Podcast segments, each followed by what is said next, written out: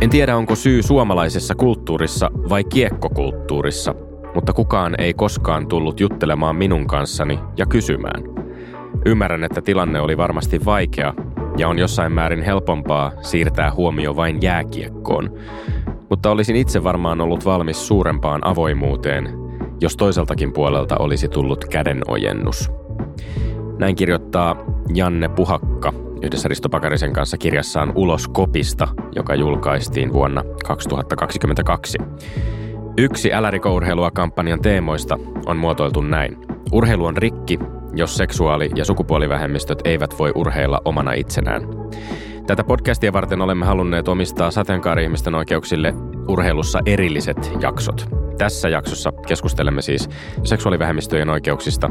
Seksuaalivähemmistöjä ovat esimerkiksi homot, lesbot sekä bi, pan ja aseksuaalit. Myöhemmin erillisessä jaksossa keskitytään urheiluun ja sukupuolivähemmistöjen oikeuksiin. Ja selvennykseksi siis sukupuolivähemmistöt ovat ihmisiä, jotka eivät koe syntymässä määriteltyä sukupuolta omakseen tai joiden sukupuoli, sen ilmaisu ja kokemus eivät vastaa normatiivisia käsityksiä sukupuolesta. Esimerkiksi transsukupuoliset, transvestiitit, muun sukupuoliset ja intersukupuoliset. Ihmisten seksuaalisuutta ei tilastoida, mutta on arvioitu, että noin 5-15 prosenttia väestöstä kuuluu seksuaalivähemmistöihin. Samaan aikaan suomalaisen urheilun parissa, etenkin miesten urheilussa, hyvin pieni joukko tunnettuja urheilijoita on julkisesti kertonut kuuluvansa seksuaalivähemmistöön. Miksi näin on? Miksi tämä on ongelma? Ja kenen vastuulla on urheilumaailman muuttaminen yhdenvertaisemmaksi? Näihin kysymyksiin etsitään tässä ohjelmassa vastausta. Minä olen Tommi Lindgren ja tämä on Älä riko urheilua podcast.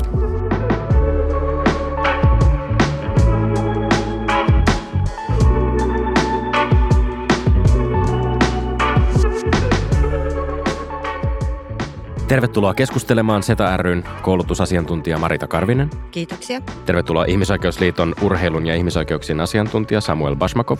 Kiitos. Sekä tervetuloa entinen jääkiekkoilija ja Ihmisoikeusliiton Team Human Rights vaikuttajaryhmän jäsen Janne Puhakka. Kiitos. Janne, aloitetaan sinusta. Mä lainasin jo sun kirjaa tuossa alussa. Olet yksi tämän maan harvoja avoimesti homoseksuaalia urheilijoita, entinen aktiiviurheilija siis – mutta osa pientä joukkoa, johon kuuluu sinun lisäksesi muun muassa uimari Ari-Pekka Liukkonen ja kolmiloikka Senni Salminen. Ja tuossa kirjassa sä äh, kerrot siitä, miten ensimmäisenä oman perheesi lisäksi uskouduit asiasta pelaaja-agenteillesi 19-vuotiaana. Kirjoitit näin, olen valmis ottamaan seuraavan askeleen, mutta olen kuitenkin vain 19-vuotias jääkiekkoilija maailmassa, jossa ei ole jääkiekkoilevia homoja tai homoseksuaaleja jääkiekkoilijoita – No, meileihin tuli vastaus ja niissä siinä pelaaja-agentti vähän toppuutteli tämän asian julkituomisessa ja lopulta sitten kesti viisi vuotta siihen, kun vasta liikaurasi jälkeen uskalsit tuoda oman seksuaalisuutesi julki ensin sosiaalisessa mediassa ja sitten sen jälkeen myöskin valtakunnallisessa mediassa isossa, isossa artikkelissa Hesarissa. Sä oot nyt 27-vuotias entinen jääkiekkoilija, eikä maailmassa edelleenkään ole juuri homoseksuaaleja jääkiekkoilijoita. Tai siis on tietysti, kuten on aina ollut, mm. mutta heistä ei oikein tiedetä, ei puhuta, ei oikein edes tunnisteta, että tämä olisi ihmisoikeusongelma. Onko sun mielestä tässä vajaassa vuosikymmenessä mikään muuttunut? No tosi vähän tai tavallaan itse olisi toivonut sellaista. Ja vaikka koittanutkin tehdä töitä näiden asioiden eteen, niin sellainen – mä, mä tiedostan sen, että ei asiat tapahdu päivästä tai sormiin napauttamalla, mutta sitten toivoisi, että se viesti, mitä mä saan vaikka sieltä sisältä päin, olisi se, että se asia on mennyt eteenpäin paljon, mutta se viesti on edelleen ehkä toinen, että se ei ole mennyt eteenpäin niin nopeasti kuin ehkä moni pelaajakin toivoisi, mutta sitten samalla niin otetaan vaikka esimerkkinä pukukoppipuhe ja ja suhtautuminen eri, erilaisuuteen siellä pukukopissa, niin se on kyllä mennyt eteenpäin, että vaikka pukeutuminen tai se, että sä opiskelet tai tollaisia pieniä juttuja, niin se on nykyään ehkä hyväksyttävämpää kuin se on aiemmin ollut, mutta se mitä tulee sitten seksuaaliseen suuntautumiseen, niin, niin, niin ne, ketkä on varmaan siinä tilanteessa, missä mä olin aiemmin, niin ei se, se ei ole ehkä helpottunut se asema. Niin, luuletko, että jos itse asiassa tänä päivänä olisit samassa tilanteessa, olisit aktiivikiekkoilija edelleen ja pohtisit tätä tilannetta, niin olisiko se tilanne yhtään niin kuin helpompi kuin silloin, kun sulla liigaura oli meneillään joitain vuosia sitten? Helppo sanoa nyt, mutta jos mä nyt pelasin 27-vuotiaan kiekkoa ja näillä tietotaidoilla, mitä mulla on nyt, niin mä olisin puhunut tästä asiasta julkisesti, mutta asia ei ehkä olisi sillä tavalla, jos mä olisin jatkanut uraani, koska mä olisin varmaan sit ottanut eri tien ja lopettanut mun parisuhteen ja sitten jatkanut sitä, sitä uraa ja keskittynyt siihen. Ja sitten se, että mihin mun olisi sit henkiset voimat riittänyt, niin en osaa sitä sanoa, mutta mä jotenkin toivon, että silloin mä olisin ollut sitten se vaikka suomalainen mm, ensimmäinen, joka sitä asiasta puhuu myös aktiivisena kiekkoilijana, mutta toi nyt menee sitten ehkä spekuloinnin puolelle, että mm. miten mä olisin silloin pystynyt se asia handlaa. Mm. Aktiivipelaajia, jotka olisi Janne lailla tullut ulos, ei ole edelleenkään nähty jääkiekossa, jalkapallossa, oikeastaan muissakaan isoissa palvelulajissa, siis miesten puolella juuri lainkaan. Marita Karvinen, sä oot itse kirjoittanut vähän kriittisenkin sävyyn siitä julkisesta keskustelusta, jota seksuaalivähemmistöjen oikeuksista ja näkymisestä käydään nimenomaan näiden yksittäisten urheilijoiden ulostulojen kautta. Millä tavalla se on ongelmallista, että tämä puhe oikeuksista kiteytyy aina vain yhteen Janne Puhakkaan tai Senni Salmiseen tai Ari-Pekka Liukkoseen? Mä näkisin niin, että kun nimenomaan se henki löytyy johonkin, niin tota, se oikeastaan on aika hyvä tapa vaientaa se keskustelu. Se sidotaan johonkin tiettyyn henkilöön, tiettyyn aikaan. Jotenkin voi osoittaa, että eihän tämä ole totta. Että onhan meillä tässä tämä Janne. Ja tavallaan tota, on helppo niin pestä kädet pois tästä koko, koko asiasta. Ja kyllä tässä keskustelussa ehkä sit puuttuu semmoinen itsereflektio peilin katsominen, että ehkä, ehkä niin kuin nähdään, tota, moni näkee itsensä niin kuin syytöksen kohteena ja siitä tulee tarve sitten puolustautua, niin kuin, että eihän asiat näin ole ja kyllä meillä asiat on hyvin.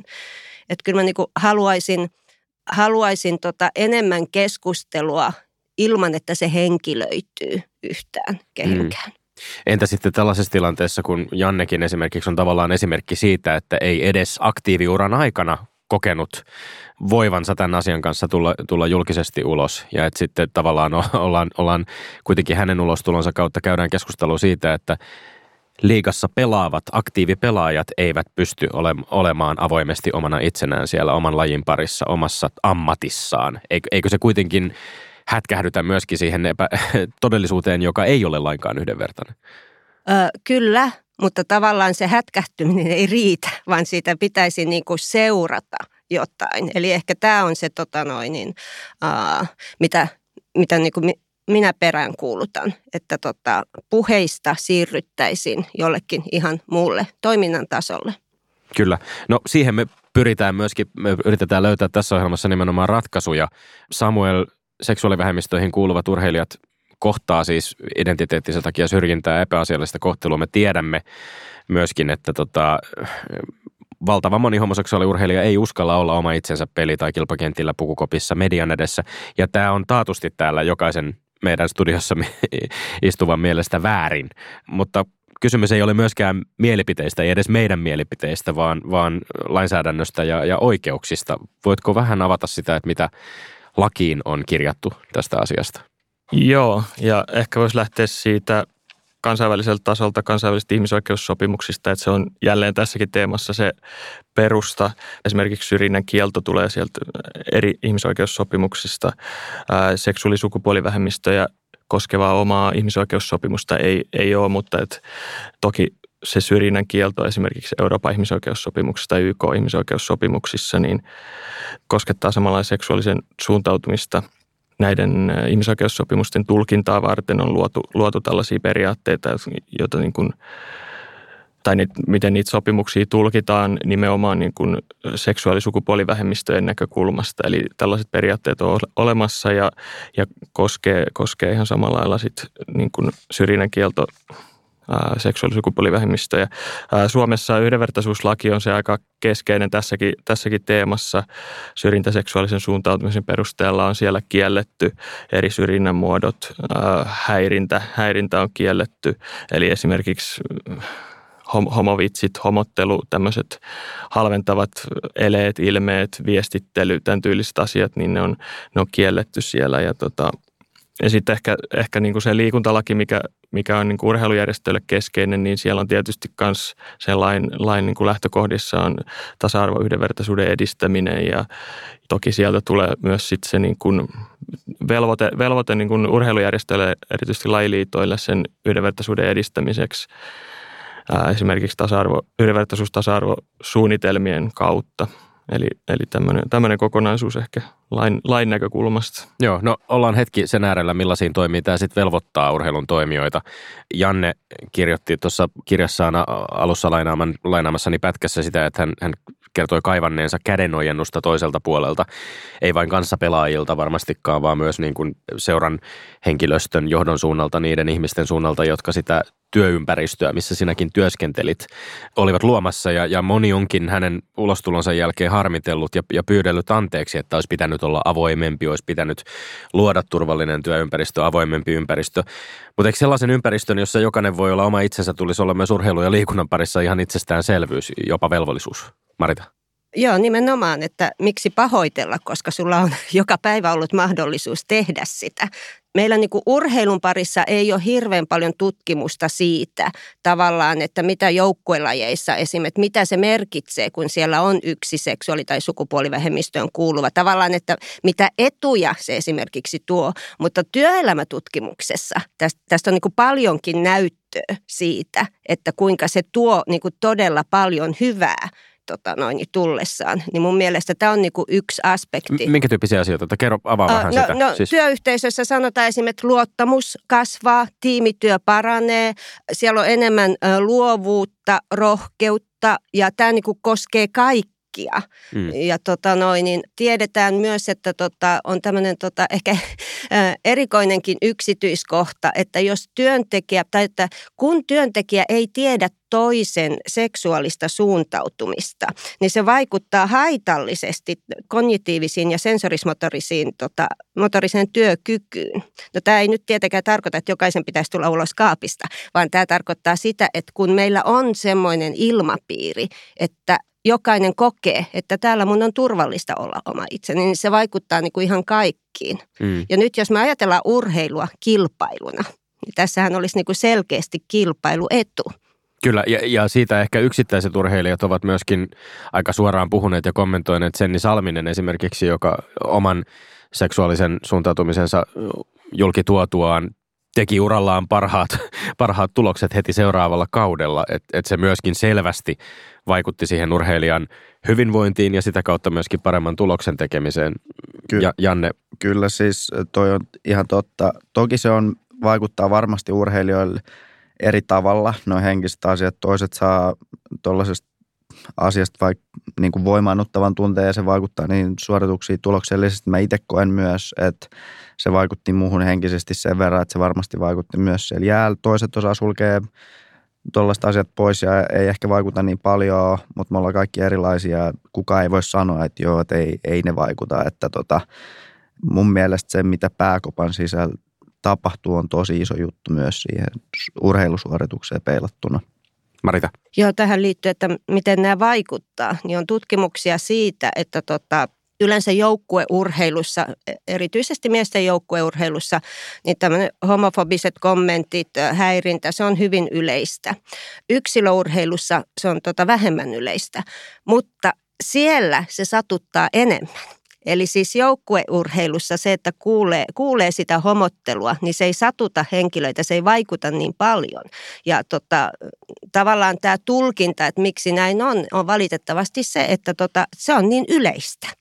Siellä. Eli tavallaan siihen on jotenkin jo totuttu ja se, se valitettavasti pidetään normina, kun sitten taas yksilöurheilussa se on harvinaisempaa. Joo, kyllä mä pystyn, mä näen ton niin kuin ihan selkeästi, että miten se on vaikka kopissa sellaista yleishälinää ja jengi ei tartu siihen versus sit yksilöurheilussa saattaa tuntua jopa henkilökohtaiselta, kun saat siinä tilanteessa, että teitä on vaikka kaksi, kolme. Juuri näin. Et, et, et se on kyllä mielenkiintoista.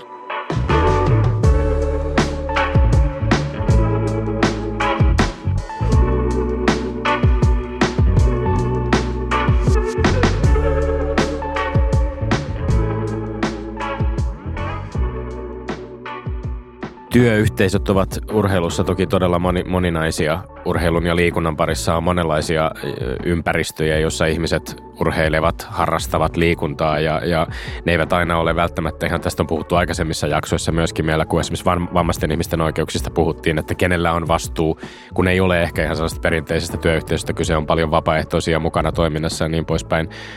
Tässä varmaan Samuel on niin kuin aika samantyyppiset ongelmat ehkä juuri siitä, että, että ei ihan tiedetä tai ymmärretä, että kenellä se vastuu, kenellä se velvollisuus toimia on.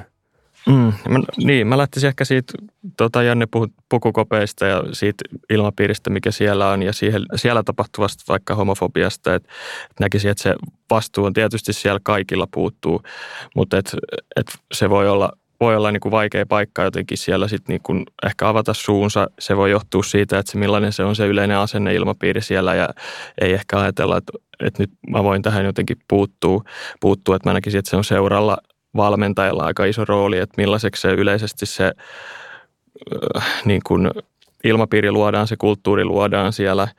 Että tota, olisi tosi hyvä mun mielestä, jos vaikka joukkueeseen tulisi uusi valmentaja, niin heti alussa toisi esille sen, että okei, että, tota, että mä oon vastuussa siitä, että, että jos jotain häiritää, syrjintää, tämmöistä tulee ilmi, niin mä, mä otan sen omaksi asiakseni puuttuu siihen, vien sitä eteenpäin tarvittaessa. Et, ja sitten toki niin kuin lajiliitoilla, urheilujärjestöillä on sitten se niin kuin, ensinnäkin ehkä semmoinen ennaltaehkäisemisen vastuu, että miten, miten luodaan semmoinen ilmapiiri, että kaikki kokee, että on tervetulleita siihen, siihen toimintaan. Että liitoilla myös iso, iso niin kuin rooli siinä.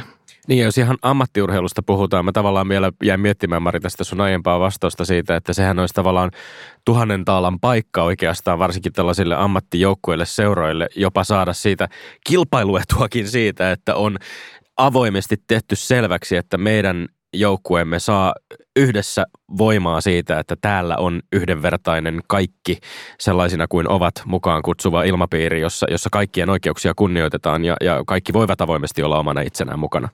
Joo, juuri näin, mutta tuntuu, että tapahtuu täysin päinvastoin. Mm. Eli tavallaan, että tota, kun sitä homottelua on äh, niin kuin joukkueen sisällä – niin tavallaan voi olla niin kuin ymmärrettävää, nyt en ta- äh, tarkoita sitä, että olisi hyväksyttävää, että vastustajaa jollain tavalla mollataan. Mm. Tämähän on se, millä luodaan semmoista mehenkeä. Mutta että, että yhtäkkiä ne vastustajat mollattavat joutuu onkin siellä meidän mukana. Tai luodaan tavallaan semmoisia kiiloja siihen tota, joukkuehenkeen, niin sehän on niin kuin täysin sit, sitä en niin kuin ymmärrä, että tavallaan, että mihin sillä ajatellaan. Niin, ehkä se, perust, ehkä se, eh, anteeksi keskeytin, ehkä, ehkä se perustuu semmoiseen illuusioon, jota jääkiekkomaailmassa on myöskin ihan julkisessa puheessakin toisinaan kuultu, että, että siellä ei olisi homoseksuaaleja pelaajia. Mutta se ei varmaan, mä, mä en tiedä Janne, haluatko kommentoida sitä, että miten kuvittelisin, että tänä päivänä kukaan jääkiekkoilijakaan ei ajattele, että tässä pukukopissa ei ole Ei, en mä usko, että toi on sellainen ajatus, jota joku on oikeasti rehellisesti ajatellut sille, että tämä on se todellisuus, koska eihän maailma mene sille tai toimi sillä tavalla, että tietyt ihmiset ajautuu vaan tiettyihin paikkoihin, että me ollaan kaikki aika hyvin sekaisin täällä. Ja, ja, ja sama myös pätee jääkiekkoon, että se, se on vaan harmillista, että näillä ihmisillä ei ole ehkä just sitä mahdollisuutta sit tuoda sitä, kun ei sitä tarvitse välttämättä tuoda esiin, mutta sitten normikeskustelussa yleensä tällaista asiat tulee esille ja jääkiekon maailmassa tosi monesti niin se joudut sitten jotenkin syrjäyttää, piilottaa sitä asiaa ja, ja, ja se mua niin kuin harmittaa. No Samuel. Niin, mä ehkä tuli tuosta vaan mieleen just se, että, että jos lauataan semmoisia kommentteja jotenkin, että joo, että meidän lajissa en tiedä yhtäkään homo-urheilijaa tai ei tullut vastaan, niin ehkä, ehkä myös sitten se näkökulma, että minkä, minkä kuvan se antaa sitten esimerkiksi semmoiselle, joka haluaisi sen lajin pariin tulla. Että tota, et löytyykö sitten sellaista samaistumispintaa siinä, niin että onko täällä sellaisia ihmisiä, tai onko, onko se ilmapiiri turvallinen, voiko mä mennä sinne niin kuin omana itsenäni ja, ja näin? Mä nyt eh, puhun jääkiekosta tässä, se on mulle tuttu laji, niin tota, paljon miettinyt sitä just turvallisesta ympäristöstä, koska se on kuitenkin Suomessa iso laji, sillä on paljon faneja, mutta sitten taas kun itse on jutellut ihmisten kanssa tuolla ja, ja, ja monet, ketkä vois olla potentiaalisia faneja, sanoa, että mä en mene katsoa sitä, koska mä en koe, että mä oon siellä katsomassa ehkä turvallisessa ympäristössä tai mä kuulen asioita, mitä mä välttämättä haluaisin kuulla. Ja se on mulle haastavaa, koska mä haluaisin tavallaan, että ne tulis ja sitten toivoisin, että ne ei kokisi siellä sit ehkä syrjintää, koska mä haluaisin, että ne oppis, että se laji on oikeasti hieno ja siinä on paljon sellaista yhteisöllisyyttä ja hienoja asioita, että me saataisiin myös se niin kuin fani, se joukkue ja koko kaikki sille, että siellä pystyisi kaikki olemaan ja tuntee olonsa hyväksi. Ja, ja tässä on sitten myös sillä lajilla, mikä laji vaan, niillä on mahdollisuus olla edelläkävijä tässä ja tehdä siitä ympäristöstä sellainen, eikä tarvi miettiä, että, että hei vitsi, noitakin on, miksi me ei tehty. No Janne, nyt on keskusteltu tässä jo esimerkiksi siitä, että minkälaisia pukukoppipuheita on ja, ja mitä sä olet esimerkiksi joutunut kuuntelemaan. Sä oot, oot kertonut, sulla ei ole ollut siellä turvallinen ympäristö, sä oot joutunut kuuntelemaan plussissakin liikakiekkoa pelatessa pukukopissa homovitsejä, mutta sitten oot kertonut toisaalta myöskin, että sulla oli myöskin ystäviä ja joukkuetovereita, jotka tiesivät sun omasta seksuaalista suuntautumisesta ja sitä kautta tiesit, että tavallaan sulla on taustatukea lainausmerkeissä. Millaista oli olla siinä urheilijan arjessa tilanteessa, jossa, jossa käytännössä siis jouduit paitsi piilottamaan osan itsestäsi, niin sitten myöskin sietämään sellaista puhetta, halventavaa puhetta itsesi kaltaisista ihmisistä? Se oli ehkä, mulla oli just absurdi tilanne siinä, kun jos vaikka heitettiin jotain seksuaalivähemmistöihin suuntautuvaa läppää. Sitten mulla oli siellä kopis ihmisiä, ketkä ties musta ja sitten ne katsoi mua, että miten toi reagoi voidaanko me nauraa, eikö me voida nauraa. Ja se oli vähän silleen, että mä en myöskään, se oli vähän hassua, mutta, mutta, mutta eihän se niin kuin, mä en ikinä oikein uskaltanut sit, kun mä olin ehkä sellainen ihminen, että mä vaan sit olin, että mä en ikinä lähtenyt puolustaa ketään tai sitten mä en lähtenyt myöskään nauraa mukaan, vaan mä vaan tavallaan sit laitoin sen asian syrjää. Mutta sitten taas se oli mulle hyvä juttu aina, että sit aikuisen, kun oli ammattilaisena, niin siinä joukkueessa oli ihmisiä, ketkä tiesi, ja jos mä menin heidän kanssa lounaalle tai mitä vaan, niin mä pystyin puhumaan asioista niiden omilla nimillä, mikä oli, mikä oli kiva juttu. Että et, et sitten taas oli hauska, kun mä olin vikavuoden Ranskassa, siellä ei ollut ketään, ja, ja, ja sitten mun puoliso tuli käymään siellä Ranskassa, ja sitten taas joutui keksiä, että kuka tämä jamppa niin on, kuka tulee tänne, että ette puhu samaa kieltä. Että se on mielenkiintoisia tilanteita. Mutta ei kukaan joukkuetoverista myöskään sit niinku e- edes mitenkään sinuun linkittämättä ei sitten noussut ylös tai sanonut, että hei, älkää nyt tuollaista läppää, että ei toi nyt ole kovin, kovin cool. Ei, se on kyllä siis... tosi harvoin, että tuollaista sattuu. Että. Mutta on siellä kyllä sellaisia tilanteita, että se voi liittyä myös muihin aihealueisiin, että kyllä sitäkin tapahtuu, että en mä sano, että siellä kaikki nauraa aina jonkun vitseille, että kyllä siellä jengi uskaltaa olla myös eri mieltä sitten. Mm.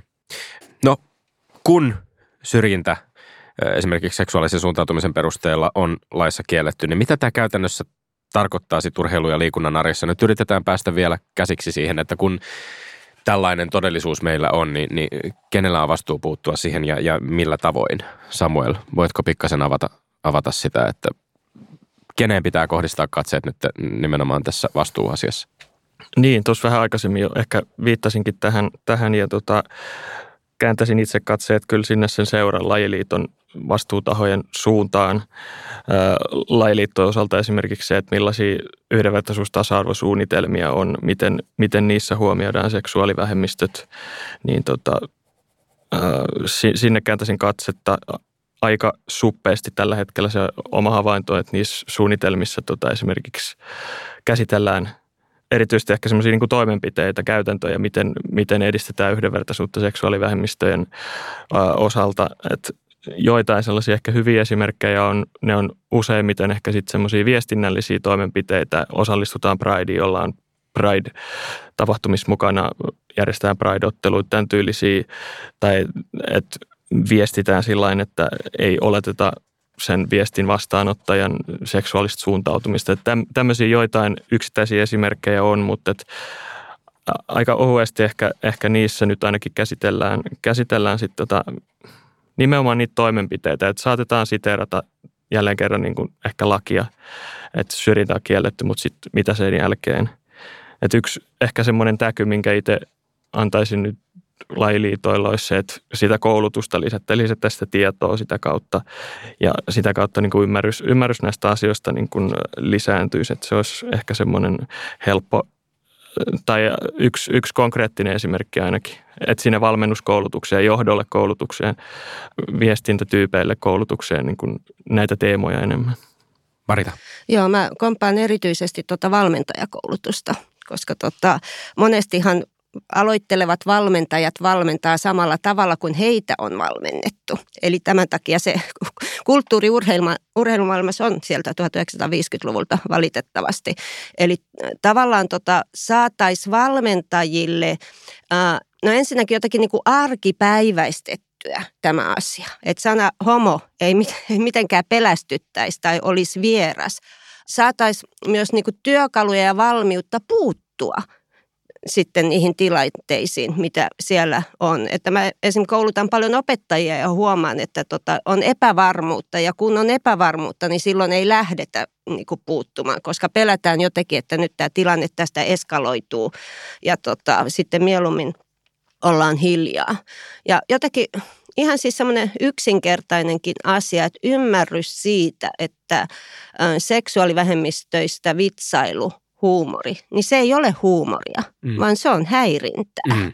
Mm. tavallaan. Ja siihen on velvollisuus puuttua. Mm. Ja toki sitten koulutuksen kautta vähän niitä valmiuksia lisätä, että mitä tässä eri tilanteissa voisi tehdä. Mm. Häirintää ja syrjintää ilmenee. Ja, ja ehkä tässä nyt ongelma on juuri se, että urheilussa ei selvästikään vielä riittävän hyvin tunnisteta, että millaiset asiat syrjintään kuuluu? Millaiset asiat ovat syrjintää, millaiset asiat on häirintä? Voitaisiko me vielä vähän sitä nyt tässä rautalangasta vääntää ja avata? Eli millaisia seksuaalivähemmistöjen syrjinnän tai häirinnän muotoja urheilu- ja liikunnan arjessa ilmenee? Samuel ja Marita ihan vapaasti voitte, voitte avata vielä sitä niin kuin mm. vääntää, vääntää rautalangasta. Niin, tässä on varmaan tullut sellaisia ehkä yleisimpiä just sitä semmoista homovitsien heittämistä, erilaisia ehkä sitten sellaisia eleitä, se voi olla sitten jotain vie, viestejä, tämän tyylistä, että ne on niinku niitä häirinnän muotoja. Ää, tai sitten, että tulee vaikka valmentajalta sellainen niin kuin viesti jollekin urheilijalle, joka kuuluu seksuaalivähemmistöön, että, että sä, sä et voi ottaa sun puolisoa mukaan johonkin tilaisuuteen, meidän seuran tilaisuuteen, meidän seuran maineen takia. Tämä on niin kuin aika, aika rajukin esimerkki, mutta että tämän tyylisiä esimerkkejä.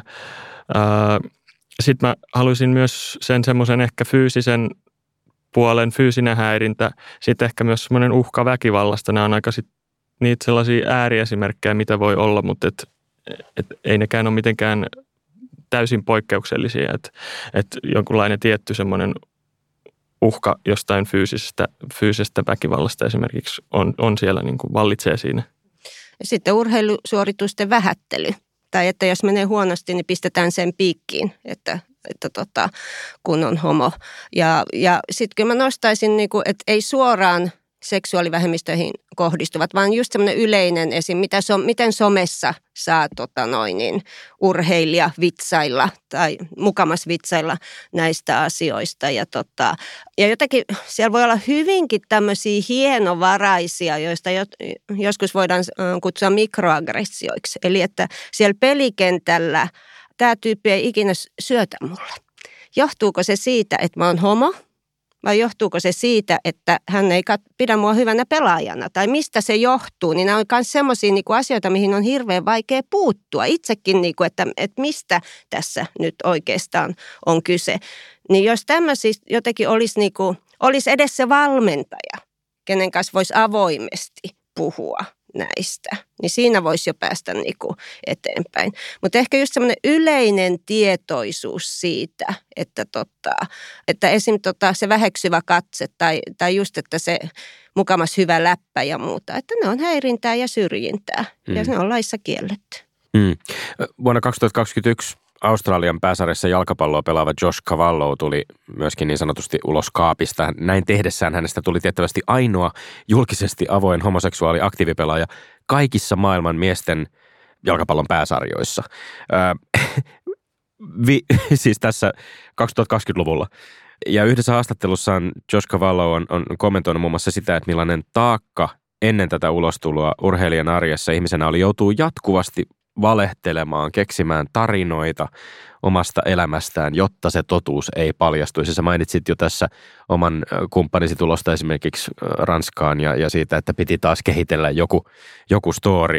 Ja sä oot puhunut pitkälti myöskin samasta. Ja mä vähän ajattelen, koska itseäni hätkähdytti tämä Josh Cavallon tarinan kuuleminen ja hän, kun hän puhui niin suoraan siitä, että, että se, ei, se ei myöskään ulotu sinne pelkästään sinne pukukoppiin, vaan ihan koko arkeen, koko elämään. Se, se taakka siitä, että joutuu salailemaan. Sulla on varmasti hyvin samantyyppisiä Kyllä, kokemuksia. mulle henkilökohtaisesti toi on ollut se ehkä rankin homma ja mä tiedän myös, se on myös ne viestit, mitä mä saan niin se on tosi monelle urheilijalle se tavallaan vaikein asia. Tai ei edes urheilu rajata tätä, mutta niille, ketkä kokee sen, että, että sulla on joku yhteisö, mihin sä kuulut ja sä meet sinne, mutta sä vedät jonkun naamarin päälle ja sä oot ihan eri ihminen kuin sä oot sit vaikka kotona.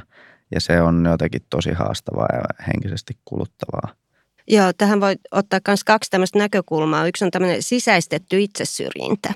Eli siis me tiedetään se, että kuinka yhteiskunnan asenteita niitä otetaan osaksi minäkuvaa. Ja tavallaan ajatella, voidaan ajatella, että eihän mulla ole oikeutta tulla ulos kaapista. Tai että mitä, just, että mitä vaikeuksia, hankaluuksia mä aiheuttaisin mun joukkueelle tai lajille tai, tai mitä ikinä onkaan sillä, että mä tulen ulos kaapista. Toinen näkökulma on sitten taas itsesuojelu tavallaan. Että tota, me Setassa esim. missään nimessä ei lähdetä siitä ajatuksesta, että kaikkien pitäisi tulla aina ulos kaapista, koska ihan oikeasti on sellaisia tilanteita, missä tota, se voi olla haitallista, jopa vaarallista.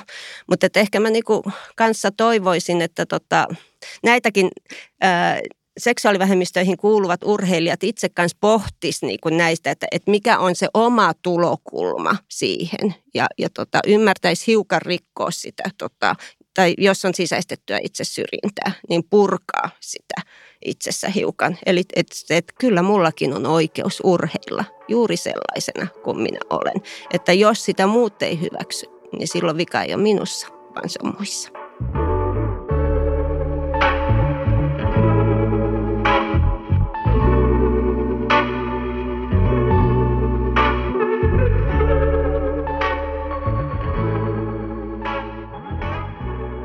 Älärikö urheilua sivulle kootussa tietopaketissa sateenkaari-ihmisten oikeuksista urheilussa todetaan myös näin. Tasa-arvon ja yhdenvertaisuuden edistämiseen ei saada sitoutettua kaikkia urheilujärjestöissä toimivia, eikä koulutusta ja tietoa ole tarpeeksi. Tähän Samuel viittasitkin jo vähän aikaisemmin. Te olette Marita ja Samuel molemmat olleet kouluttamassa urheilujärjestöjä ihmisoikeuksista.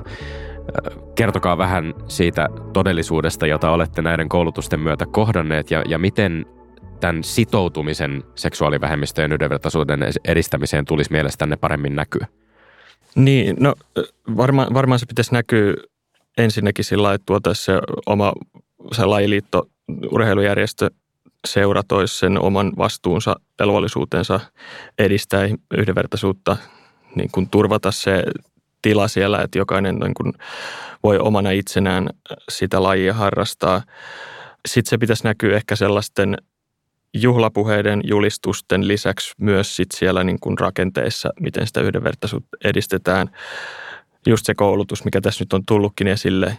Ehkä yhteistyö sateenkaarijärjestöjen kanssa, sitä voisi lisätä. Sieltä saisi sitä asiantuntemusta, koulutusta, apua, apua siihen niin kuin prosessin edistämiseen. Tuki ehkä Jannen kaltaisille niin kuin urheilijoille, jotka on esikuvia nuoremmille – ja, ja sitten sit ehkä se viestintä, viestintä myös laajemmin semmoinen niin kuin sateenkaarisensitiivisyys siinä, siinä viestinnässä, että ei tehdä ehkä turhia oletuksia ja näin. Että. Tuleeko Marita Setalle paljon urheilun toimijoilta yhteydenottoja? Aivan liian vähän. Kun mä jäin miettimään noita koulutuksia, niin tota, ehkä niin kuin yksittäisen koulutuksen osallistujan näkökulmasta, tai usein se asenne voi olla semmoinen, että mitäs toi täällä tekee, siis setän, setän kouluttaja, miten tämä asia koskee minua, eihän tämä koske minua. Ja usein siinä takana on se, että tota, homous esimerkiksi seksuaalisoidaan. Eli nähdään se jonain yksilön intiiminä ominaisuutena laitteena, jolla ei ole asiaa tota, julkiseen tilaan. Niin tota, jotakin toivoisin hirveästi, että ymmärrettäisiin, että kyllä niin kuin seksuaalinen suuntautuminen, oli se sitten heterous, homous, mitä tahansa, niin se on hyvin vahvasti sosiaalinen identiteetti. Eli ei Jannekaan ole voinut jättää sitä kotiin sitten, kun on lähtenyt sinne treeneihin tai matkalle ja muuta. Että se on jo niin kuin ihmisen tota, hyvi, jotain hyvin niin kuin tota, ytimessä olevaa, mutta samaan aikaan hyvin sosiaalista. Just viittaan siihen, kun Janne sanoi, että kyllähän kaikista asioista keskustellaan. Kyllä siellä arjessa keskustellaan siitä seurustelusta ja, ja kaikesta muusta. Että ei se ole asia, joka voi, edes halutessaan voisi jotenkin jättää sinne intiimiin. Eli ymmärrys siitä, että kyllä tämä koskee ihan kaikkia, vaikka ensituntumalta ei siltä näyttäisikään. Haluaisitko kommentoida? Ei, sitä, mutta siis tuli vaan mieleen, että tuossa oli hyvä esimerkki siis Pohjois-Amerikasta vähän tähän liittyen. Olisi, Philadelphialla oli, tota, oli siis Pride-teemainen ottelu ja tämä nyt on vähän haastava, koska on venäläispelaajasta kyse ja tämä voi johtua myös monesta asiasta. Että ei ole ehkä helppo laittaa sateenkaaripelipaitaa päälle, koska myös se pelko siitä, että mitä omassa maassa tapahtuu. Mutta otetaan ehkä se sota nyt tästä pois, niin, niin oli, tavallaan oli teetetty Pride-paidat ja sitten yksi pelaaja päätti, että hän ei sitä laita ja vetosi siinä sitten uskonnollisiin syihin, mutta toki nyt ehkä ymmärretään, että siinä saattaa olla myös muita syitä, että sekin saattaa miettiä vähän pidemmälle sitä asiaa, mutta siinä oli mielenkiintoista seurata just, että miten ihmiset siihen reagoi, miten seura reagoi, mutta siis – se oli hauska vaan tällainen pieni yksityiskohta, että sitten fanit alkoi huutokauppaamaan tätä paitaa, eli tämän pelaajan paitaa, eli ne halusi sen itselleen, mikä oli tosi mun mielestä hieno juttu, että sitten tavallaan ihmiset sitten halusi sen paidan ja halusi kuitenkin osoittaa, että tämä on tärkeä juttu heille. Marita, sä oot kirjoittanut Ihmisoikeusliiton sivuilla vuonna 2020 julkaistussa tekstissä näin. Kaikki ei ole kunnossa. Ihmisoikeudet ja yhdenvertaisuus urheilun ja liikunnan parissa eivät toteudu niin kuin pitäisi. Tutkimusten mukaan erityisesti homomiesten koetaan rikkovan sukupuolinormeja tavalla, joka altistaa heidät sosiaalisille sanktioille, vitsailulle, kiusaamiselle, häirinnälle ja jopa fyysiselle väkivallalle. Erityisen yleistä ja vakavaa häirintää on joukkueurheilussa, jossa homomiesten läsnäolo voidaan kokea maskuliinisuutta haastavaksi ja lainausmerkeissä vaaralliseksi. Ja tässä oot, oot ö, käyttänyt lähteenä muun muassa muassa Maria Kokkosen tutkimusta seksuaalivähemmistöjen häirintä joukkueessa tai liikuntaryhmässä vuodelta 2018. Miksi ihmeessä on niin, että tämä yhdenvertaisuuden toteutuminen on erityisesti miesten urheilun puolella niin iso ongelma, joka se, jota se naisten urheilussa ei ole? No, tämä liittyy tota, hyvin paljon niin urheilun historiaan. Se on hyvin äh, tota, kauan ollut pelkästään miehinen asia. Tämä liittyy siihen, miten tota, erityisesti äh, seksuaalivähemmistöt, homomiehet nähdään. Ja perinteisesti äh, homomiehet on nähty feminiinisinä.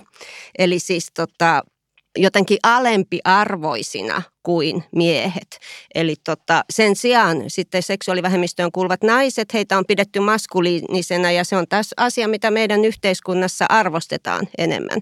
Et meidän yhteiskunnassa miesten feminiinisyys, se jopa niin kuin asetetaan nauronalaiseksi, kuten että siitä voidaan vitsailla niin kuin halutaan. Eli tämä yhdistelmä sitten tekee sen, että on katsottu, katsottu, että homomies ei jotenkin olisi sopiva urheiluun ja erityisesti joukkueessa sitten, että jos siellä on homo mukana, niin se jotenkin sitten katsotaan, että se voi niin kuin alentaa jopa sitä arvoa. Eli tässä on kyse niin kuin hyvin vanha-aikaisesta ajattelutavasta ja tota, olisi niin kuin todella, todella mitä pikimmiten pitäisi vähän niin kuin tuulettaa tämmöisiä ajatuksia.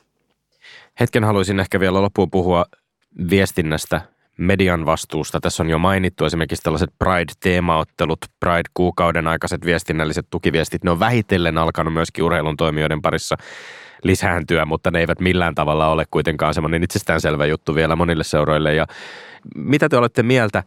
TPS on ollut Suomessa esimerkiksi yksi jääkiekon puolella, jääkiekon liigaseura TPS, semmoinen edelläkävijä tietyllä tapaa, joka on kuitenkin useampana vuonna Pride-teemaotteluita järjestänyt. Maailmalla se on näkynyt ehkä vielä vahvemmin esimerkiksi NHL tämä, tota Pride, Pride-teema, mutta onko näillä tällaisilla viestinnällisillä tempauksilla, julistuksilla, joita tässä on jo mainittu, onko niillä mitään merkitystä? Parita. Totta kai niillä on merkitystä. Siis näkyvyys on aina hyväksi, mutta et ehkä se, että se ei niinku saisi jäädä sille tasolle. Ja tavallaan toivoisi, että näitä niin sanottuja Pride-viestejä kuulisi siellä joulukuussakin, että tota, ei aina Prideen aikaan. Mutta kyllä mä niinku siihen rinnalle haluaisin hiukan syvällisempää keskustelua aiheesta. Ja tavallaan jos ajattelee media, niin tota, ei päästäisi näitä kaikkia tota, urheiluvaikuttajia tai valmentajia ehkä niin helpolla haastatteluissa.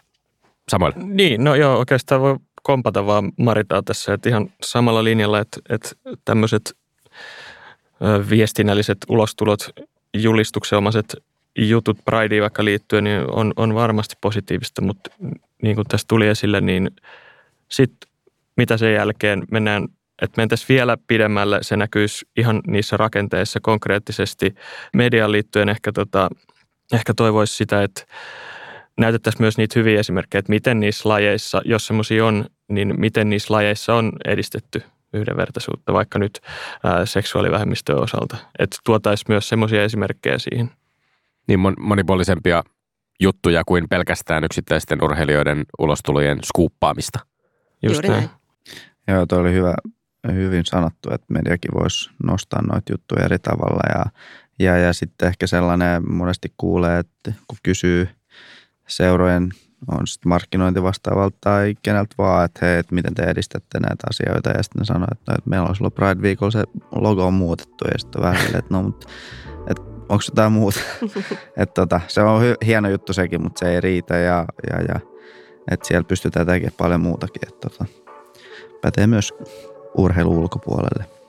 Kiitos lämpimästi kaikille tästä keskustelusta. Kiitos Samuel, Marita, Janne. Kiitos. Kiitos. Kiitos.